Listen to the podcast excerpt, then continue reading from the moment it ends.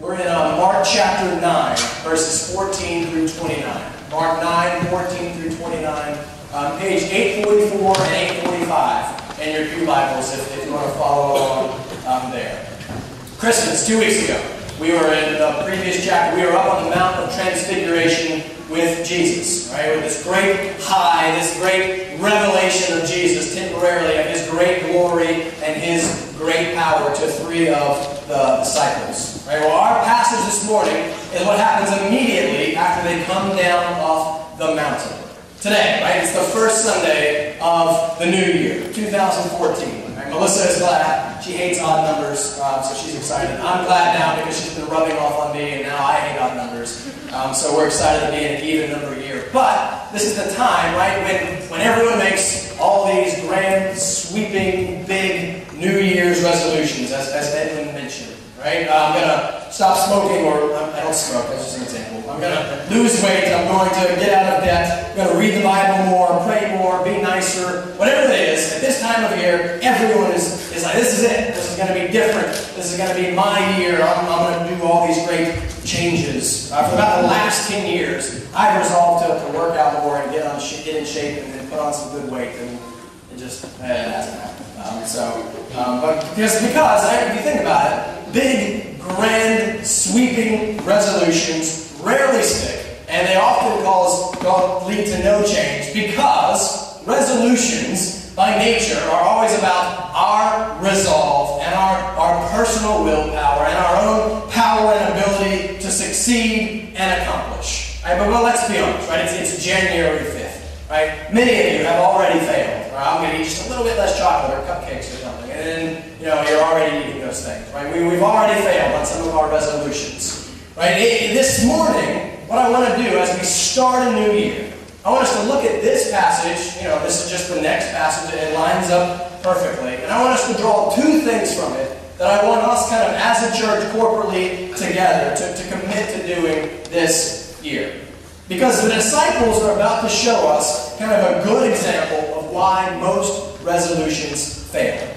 Because we're about to see the disciples fail miserably. Right? Because they're going to attempt to do something by themselves. They're going to attempt to do something on their own power. And they're going to fail miserably. And that is why we so often fail as well.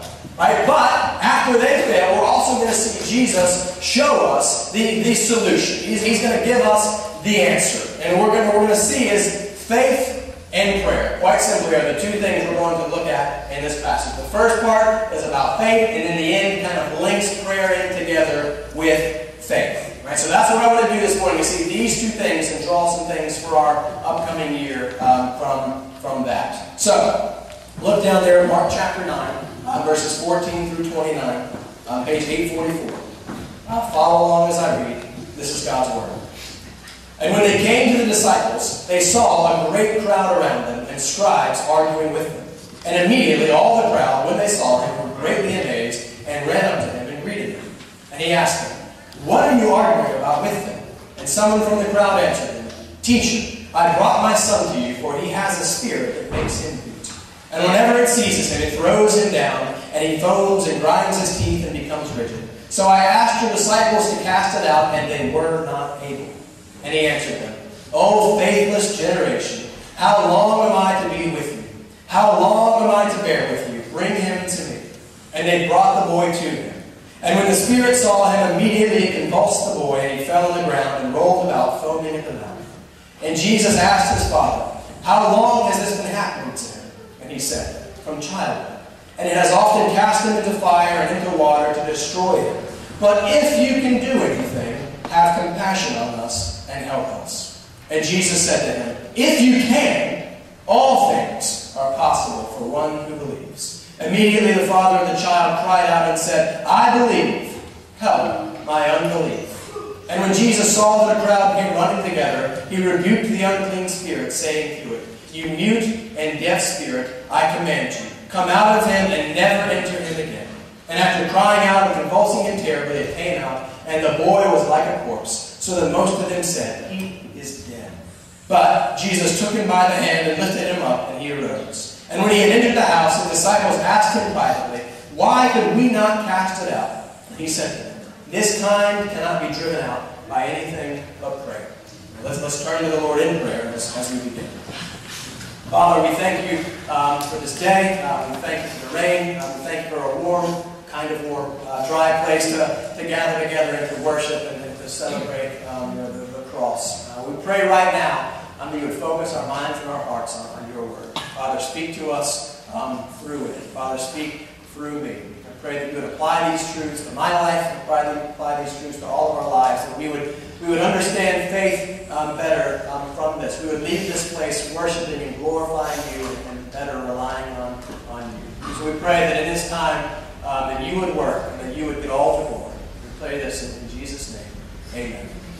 So, last time, Mount of Transfiguration. Remember, only, the, only three of the 12 disciples were, were taken up on the mount. Right? So Jesus, James, Peter, and John are, are coming back down the mountain. Right? They're coming off of the high of the Transfiguration, the, the brief unveiling of Jesus' great glory and power. And they go straight from the high of the mountain to the low of the valley. Right? They go from the great light of the revelation of Jesus to the darkness of dispute and demonic activity.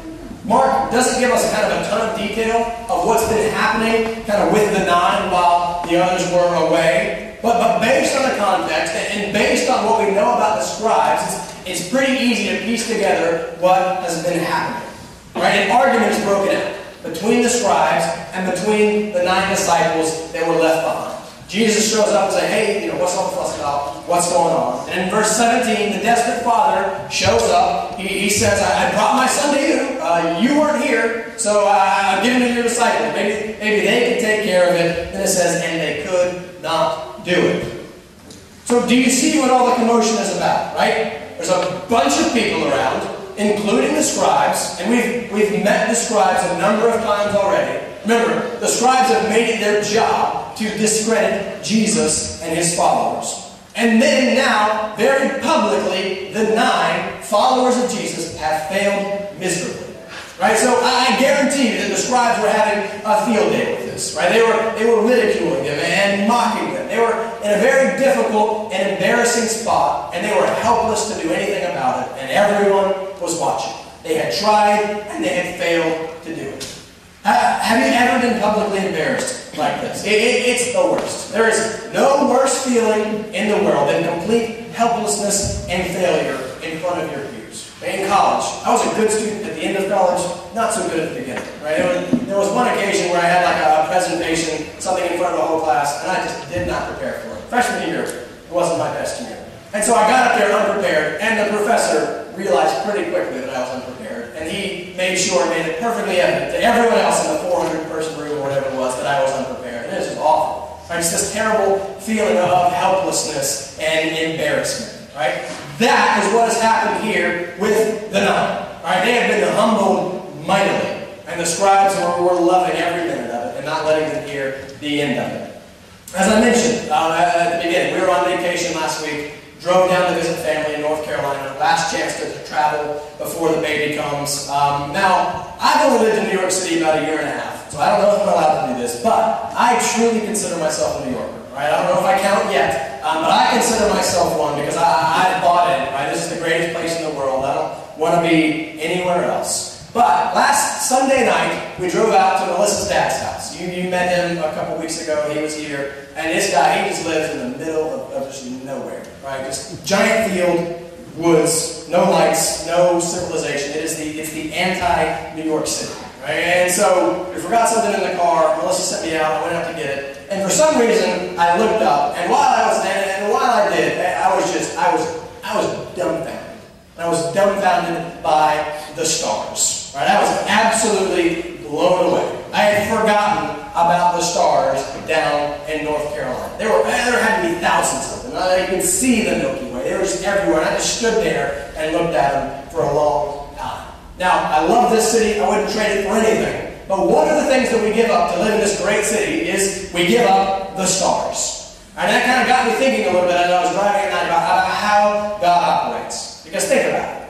The stars down in North Carolina are the exact same stars that are up here in New York. Right? That's just some astronomy for you. Right? They're, they're the same stars. But we, um, they're, they're different, and we can't really see them up here. Why is that? Because of light, because of our man-made light that, that, that drown them out. Right? We have all these great lights. Times Square, the Empire State Building, lights are just everywhere. I love flying in at night and just seeing the city all lit up. Um, you can stand in the middle of Times Square at 2 or 3 in the morning in the darkest um, point of the night and not see a single star because of all of the big, giant, flashing lights around you that drown out the significantly more impressive lights that are farther off. But if you think about it, come on, which light is more impressive? Is it the, the 20-foot neon billboard or, or the North Star, Polaris, which is 100 times bigger and brighter than our sun? Right? Obviously, the North Star is, is much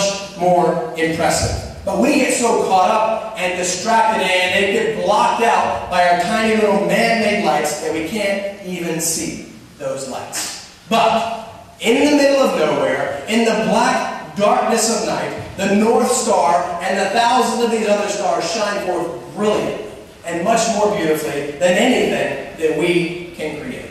So what's happening? Our success, our greatness, our light down here that we have created is blocking us and preventing us here in New York City from seeing the great, far superior lights up there in the sky.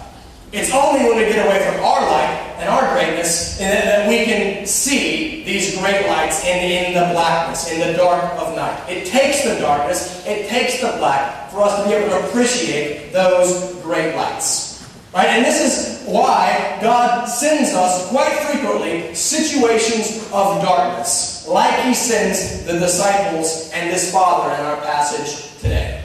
Right? Because we're going to see next week that the disciples are they're apparently getting they're getting pretty confident in themselves. These guys are starting to get a little bit cocky. They're, they're feeling they're feeling pretty good. They're with Jesus. They just went on a successful preaching ministry. They've been casting out demons over and over again. Jesus has just told him that he's the one, he's the Messiah. Now they're the 12 with the Messiah. They got to be feeling pretty good.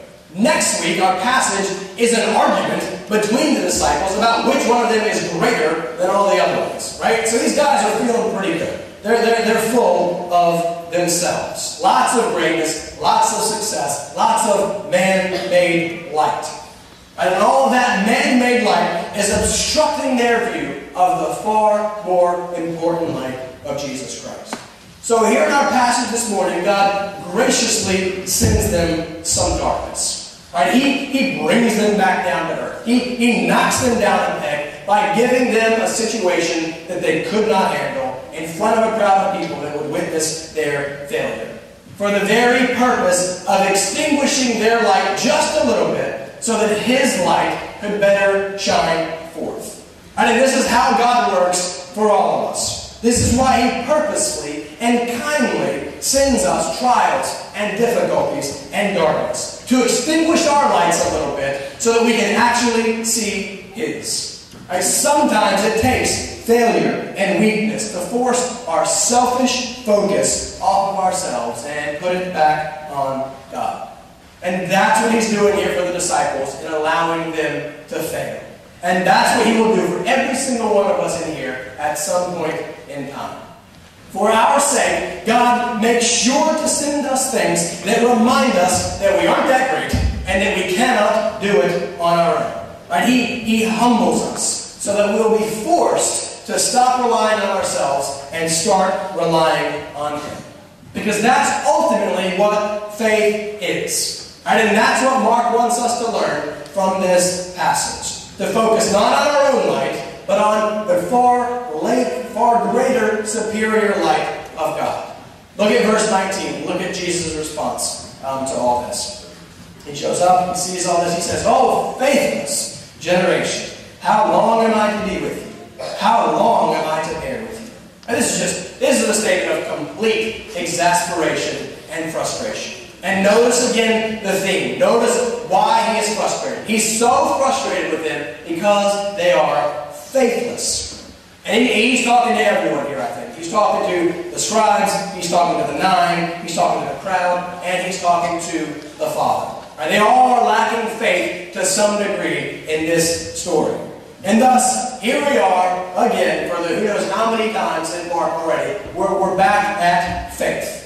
Right? Mark keeps bringing up faith, so we're going to keep addressing it. Right? It's one of the key thing, themes of the book, and it is one of the most important and most misunderstood doctrines of Christianity. Faith, which is belief. Remember way back we talked about this, how the words are the same. It's the same Greek word in the Bible. Faith and belief are used interchangeably. Right? They, they mean the exact same thing. And quite simply, they mean trust. Faith and belief both mean trust. So, biblical saving faith is trust in Jesus Christ alone for the forgiveness of sins and eternal life. That is what everyone in this situation, to some degree, lacked. They failed to trust God. They failed to trust Jesus. And we see this most clearly at the center of the story. Kind of the, focus of this whole story revolves around this conversation between Jesus and this father.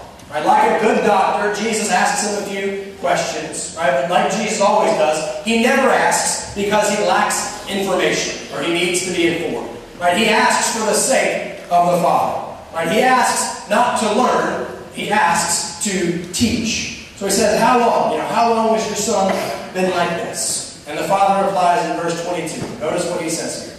says, From childhood, and it has often cast him into fire and into water to destroy him. But if you can do anything, have compassion on us and help us.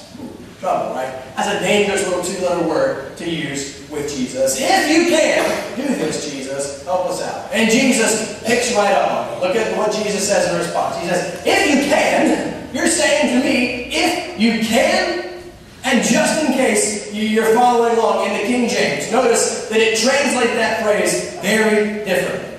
And while largely it's a fantastic translation, they, they get the Greek wrong here, and it, it, changes the entire tone of the conversation. Right, in verse 23, in the King James, Jesus answers the Father and says, If thou canst believe, all things are possible to him that believeth. Right? There's a problem with that. First of all, that first believe, if thou can believe, it's just not there in the Greek. Right? That word's not there. Right? That was that was added in way later, and the King James includes it. Right? So, so it's not original. But the major problem is theological. Because that translation of it entirely alters what Jesus is saying. It, it turns a call of Jesus to trust Him and believe Him, to have faith in Him, and it turns that call into moralism. It turns it into a command for the Father to do something that in the very next verse he is about to admit that he cannot do. Right? He's about to say that he has very little faith. But in the, in the King James, it's saying, Jesus is just saying, oh, well, just have more of it. Just, just build up or, or kind of stir up more faith. But listen, that's not the gospel. That is the prosperity gospel. Right? Well, oh, you didn't get a miracle? Well, just you just need to have a little bit more faith, and then, and then God will give you whatever you want. Right? Just just have more faith, and, and God will bless you. Right, but listen, that's just that's that's not biblical, and that's the exact opposite of the point of this passage. Jesus says, not if you can believe, right? That belief's not there. He says, if you can, he says, you're saying to me, Jesus Christ, if you can, you're challenging me and then he says something that has been terribly misunderstood and terribly abused throughout the history of the church, especially these last hundred years. He says, All things are possible for one who believes. What does that mean? Is this a blanket, universal promise that whatever we believe can and will happen? Come on, right? It's obviously not, right? All we have to do is apply a little common sense to what Jesus is saying and read it in the context of what's happening. Right? Does that saying mean that if you just believe hard enough, you'll win the lottery? Obviously not. Does it mean that if you just have enough faith that you can fly through the air? Right? Obviously not. As cool as that would be, we obviously can't do that. Does it mean that if you just believe enough, you won't have cancer? Or you won't experience any trials or sufferings or difficulties? Obviously not.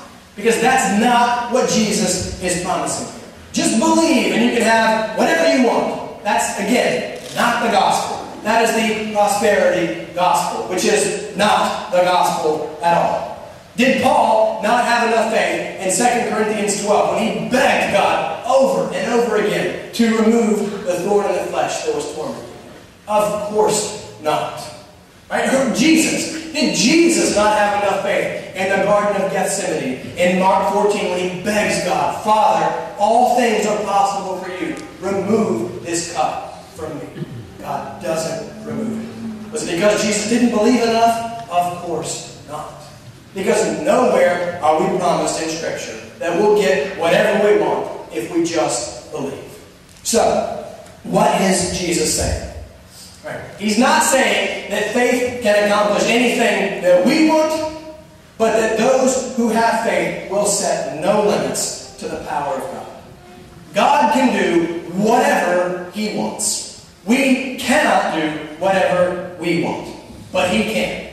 And through faith, we have access to that power. Faith is the, the power cord that connects us to the immeasurable power and goodness of God. Right? Faith teaches us to pray and to seek things according to not our own will and desire, but according to God's. Right? And when we pray that way, in the name of Jesus, and according to the will of God, then all things truly are possible. So our desires are our will, all things are not possible. Right? As much as I believe it or pray, I, I cannot become Superman or something. Right? Our will, our desires, all things not possible. Right? God's desires and God's will, all things are absolutely possible for one who? And not our desires and wishes, God's desires and wishes. And that's what prayer is, lining up our will and our desires with His. Right, look down there at verse 24 and look at the Father's beautiful um, response to this. This is, I think, maybe my favorite prayer in Scripture. And it's quite honestly, it's the one that I have probably prayed um, the most myself. The, the, Jesus says to them, this man, you know, all things are possible if you believe. And he cries out. Some manuscripts add, in tears, he, he cries out. He says, I believe. Help my unbelief. I believe. Help my unbelief. Listen to what um, to John Calvin, the, the great theologian of the Reformation. Listen to what he says about this about this prayer. He says, "The man declares that he believes, and yet acknowledges himself to have unbelief.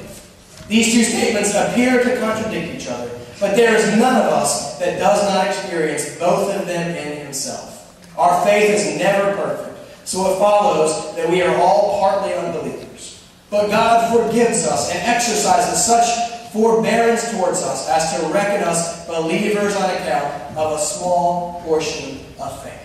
He says, as sinners, we are all partly unbelievers. Our, our faith, no matter how big, is always mixed or tainted to some degree by doubt and sin and questions. So, so what I want us to do is this, this prayer of this man, I hope, as it is to me, will be a great encouragement to you.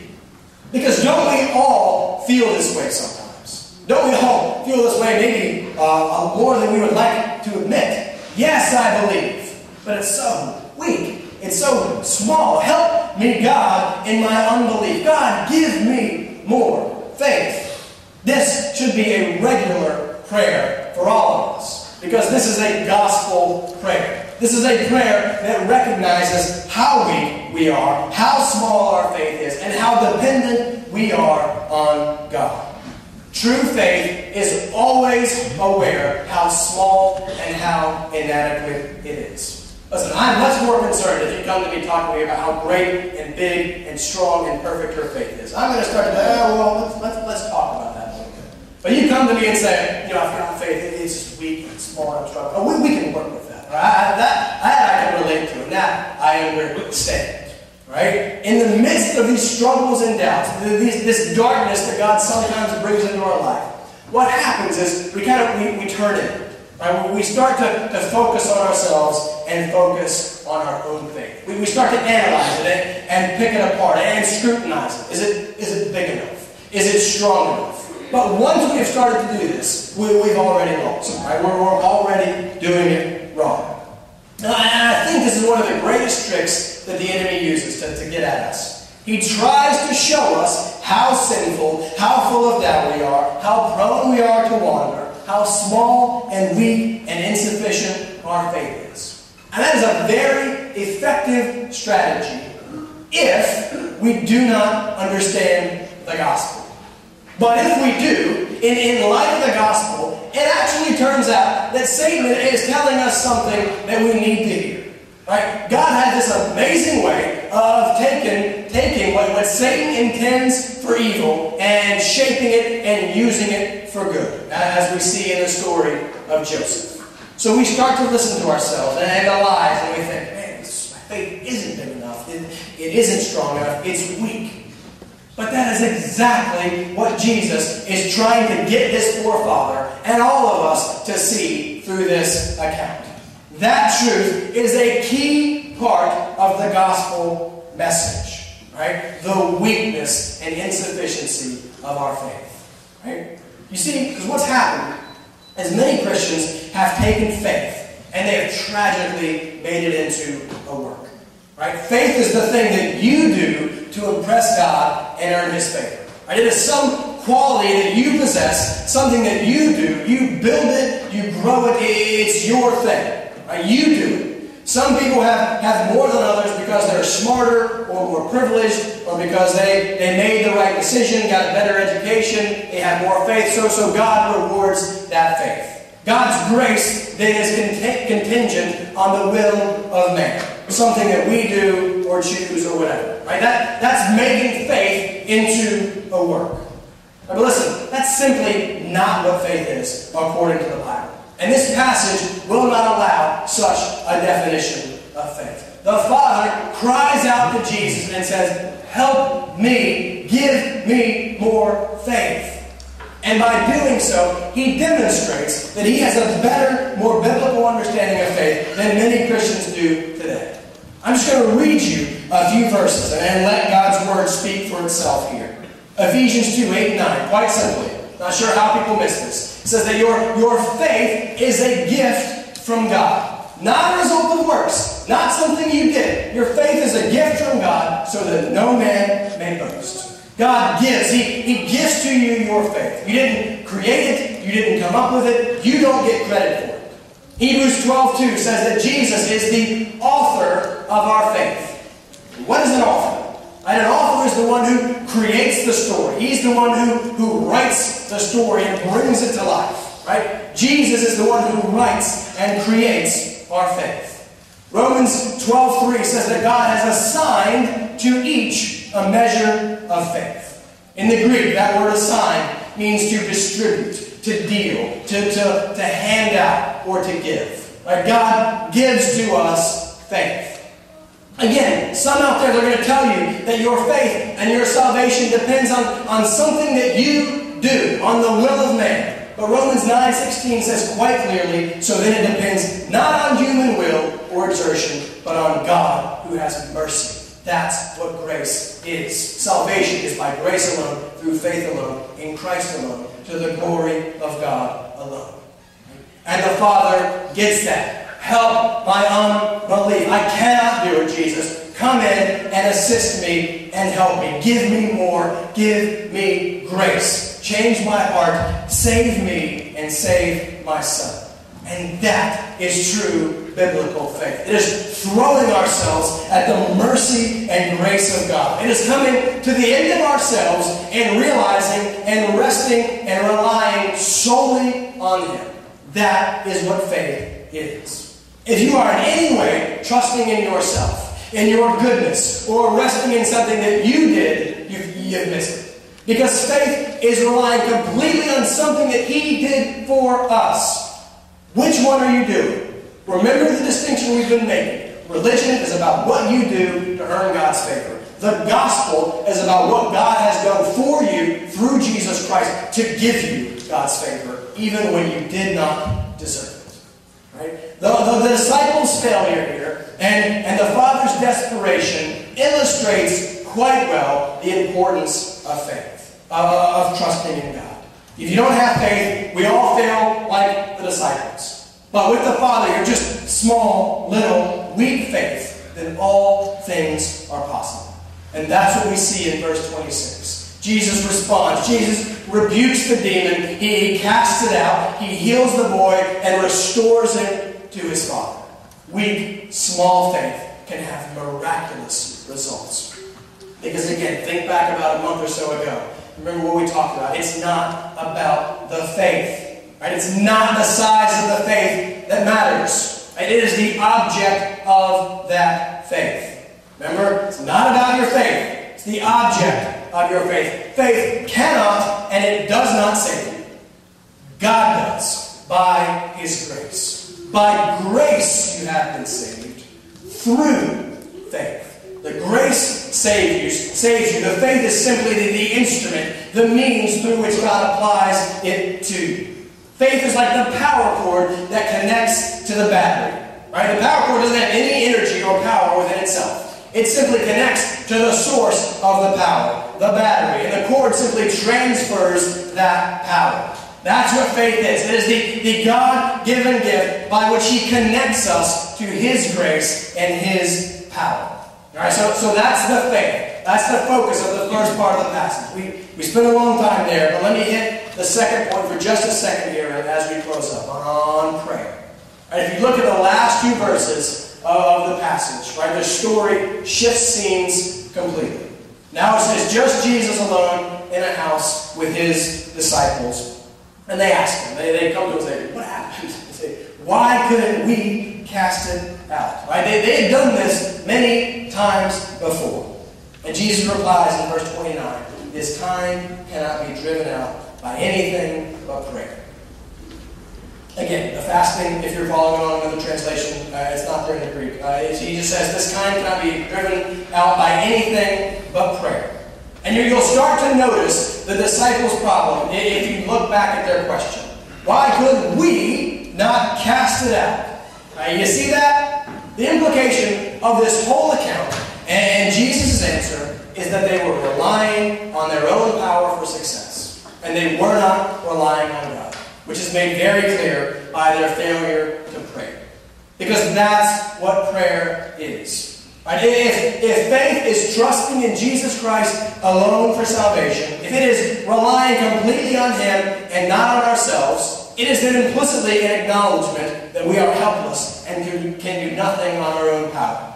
Well, prayer is an expression of faith. Prayer is a direct outworking of faith. So prayer then itself is also an acknowledgement that we can do nothing on our own. Prayer is an acknowledgement that, that in and of ourselves we can do absolutely nothing apart from God. God must show up and God must act. The Lord in His great power and grace must show up and act on our behalf.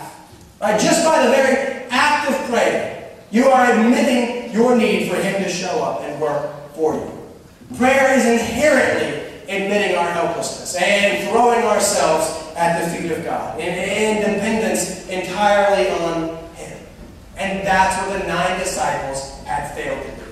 Right? Their, their previous success had gone to their head. Right? They had cast out so many demons before that it had become old hat to them.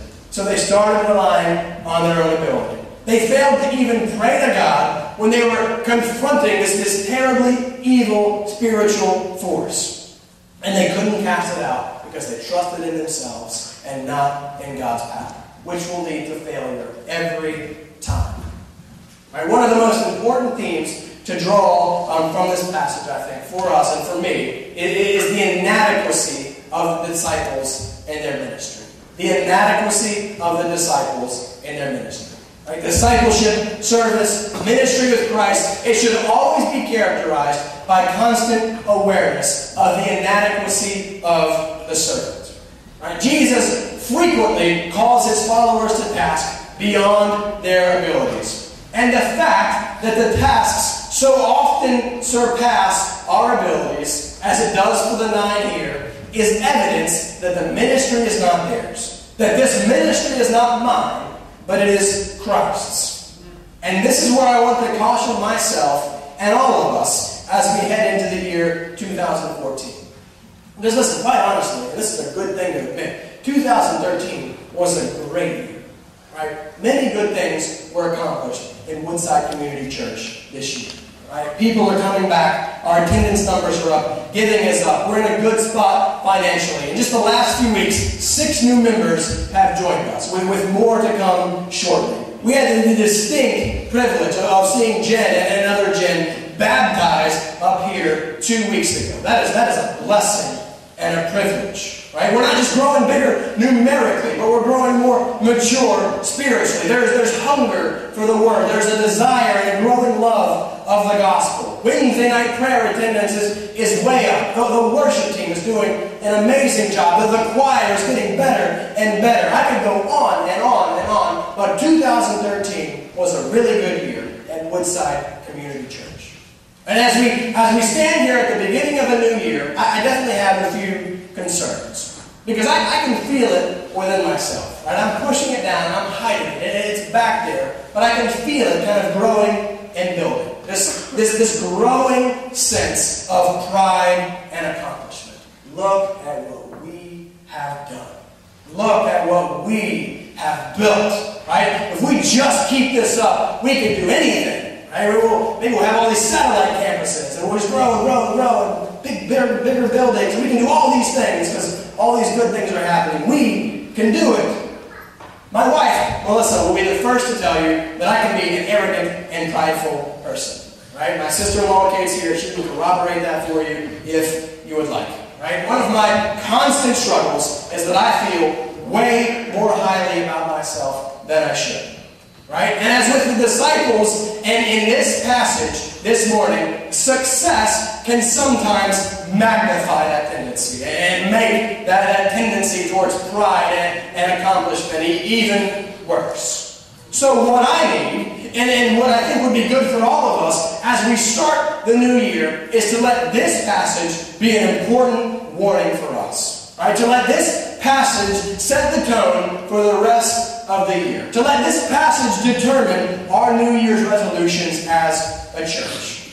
Because I want the two main points from this passage to be the two things that we resolve to focus on this year together as a church.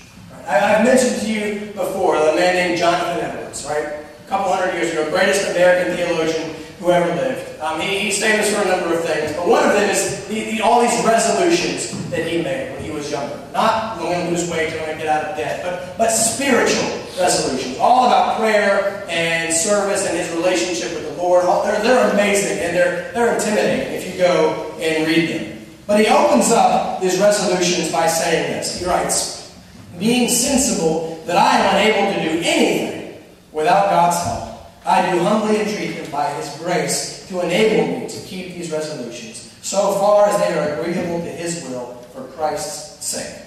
And that is exactly what our passage has been about. And that is exactly what I want us to focus on this year. The recognition, repeated, and I need this reminder that we are unable to do anything without God's help.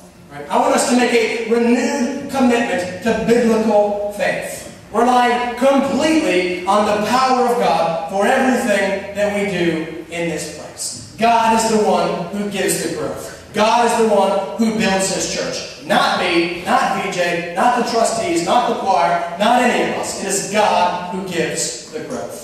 Right? To, to succeed, we need to constantly be reminding ourselves of our weakness and our helplessness and our complete dependence on the grace of God. And secondly, my desire for us is that we recommit ourselves to being a people of prayer. Because prayer is the necessary expression of faith. Right? You know, if you're wondering about your, your personal life, your walk with the Lord, look at your prayer life. Right? Check out how that's going. Right? In the private of your room, when you're by yourself, what's your prayer life Right? Prayer is evidence of our faith. Prayer is acknowledging our weakness and asking God to step in and work on our behalf. We will not succeed in this place without prayer. And listen, not just prayer to get things that we want, right? But prayer that acknowledges the supremacy and the sovereignty of God and that confesses our sin and our weakness and relies totally on Him. Faith in prayer that is how we will succeed at Woodside Community Church in 2014. And that is how any of us will succeed personally. Not prayer like how most of us pray. Okay, listen, just a little side note. right? The vast majority of Christian prayers amount to give me this, do this for me, make this easier for me, take care of this problem, me, me, me, me. Right? It, it sounds a whole lot like my kingdom come, my will be done, rather than thy kingdom come, thy will be done. But listen, the main point of prayer is not to get what we want. Right? The main point of prayer is to, to center ourselves on God. The point of prayer is to make Him central and the focus of our lives. And prayer is one of the primary tools that God gives us to do that. Prayer is not about getting things. It is about God. It is about getting closer to Him and orienting ourselves and our entire lives around Him. Right? And this is the type of prayer that I desire for all of us this year. Right? The gospel is that God has taken the initiative. Right? He has shown up himself to take care of our problem that we created and that we can do nothing about ourselves. Our sin and our separation from Him. So Jesus comes. He lives and He dies and He comes back to life and He does all of that in our place. He does it for us. He does all of the work. And that's what grace is. It is, it is a gift. It is Jesus coming in and saving us from ourselves, from sin and from death and from separation from God. And then restoring us and reconciling us and returning us back to God. That's what salvation is. That's what grace is. The gospel is that God has done this for us in Jesus Christ. Faith is simply the God given gift by which we access that. And prayer is the daily acknowledgement and reminder of, of depending on that grace. Right? So, so my prayer for us this year is that we would be all about those two things in this place. Faith and prayer. Quite simple. Trusting not in ourselves, not in our own abilities, not in my ability preach, not in the worship ability to lead worship, not in our ability to advertise or, or bring people in the doors. None of those things. Not in our own abilities, but relying solely on the grace and the mercy of God. It is there, and it is only there at the feet of the cross, dependent on the grace of God, that we will find any success in this place, in this year. Right? Let, us turn to the Lord and ask Him for these things in prayer as, as we close. Father, we thank you uh, for giving us your word. We thank you for including in it passages like this that, that can remind us of our dependence on you. Father, thank you for sending the disciples this, this very embarrassing and humbling experience so that we can learn from it. Father, thank you for, as hard as it is, and as, and as little as we like it, thank you for giving us situations where you remind us that we're not so great, uh, we're not so smart, and we're not that big of a deal. But Father, we thank you that you are. We, we, we confess our tendency to rely on ourselves. I confess my, my tendency to feel pretty good about myself and my abilities. Father, I pray that you would remind us that you are the only good one. You are the only great one. And, that our life and our salvation and our success in this place depends entirely upon you. So, Father, grant us um, faith. Father, we believe, and we ask and we beg that you would help our unbelief. Father, draw us closer to your Son. Make us more like him. Just give us a desire in our heart um, for your word. Um, pray that we would, we would know it and we would speak it and we would pray it um, in this place um, every time we, we gather together. Father, we thank you that you are God who, who pursues sinners. We thank you that you are God who saves us even when we reject you and, and run from you. So, Father, we thank you for your grace. We thank you for Jesus. And this reminder, as we, as we um, embark in this new year, Father, I pray that we would embark um, on it completely dependent on your grace and on your power for, for whatever we do in this place. Pray all these things in Jesus' name. Amen. Amen.